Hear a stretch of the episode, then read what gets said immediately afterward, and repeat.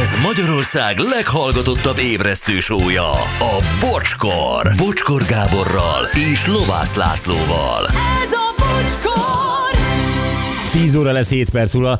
Southamptonból üzeni Gábor a kamionos, hogy jó reggel volt, feldobtátok a nehezen induló reggelem.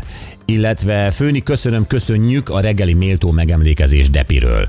Hát ez a minimum, ez a minimum. Jocia Bordile írta egyébként. Jók voltatok ma is, Gyuri, kipróbáltam a lencse receptedet.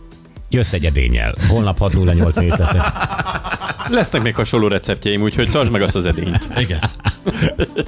Öm, mai bölcsesség a szegfű jobb virág, mint a nulla virág. Ezt Laca Biáról idézte vissza. És haló főni, üzenem Dévnek, megpakoltam, bekentem magam, és sietek haza, üdv Csabi.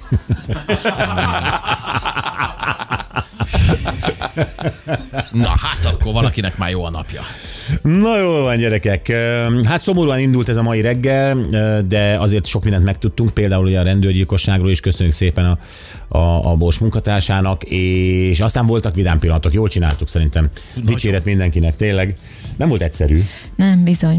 Így van. Jó, akkor vágópiros jön, ugye? Igen, már Igen. itt sertepertél. Se, tele lesz gondolattal.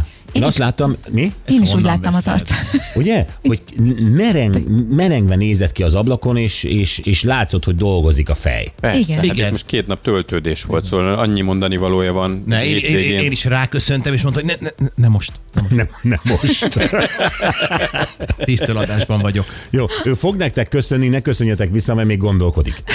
Jó, ne zavarjátok meg. Ne zavarjátok meg, kérlek.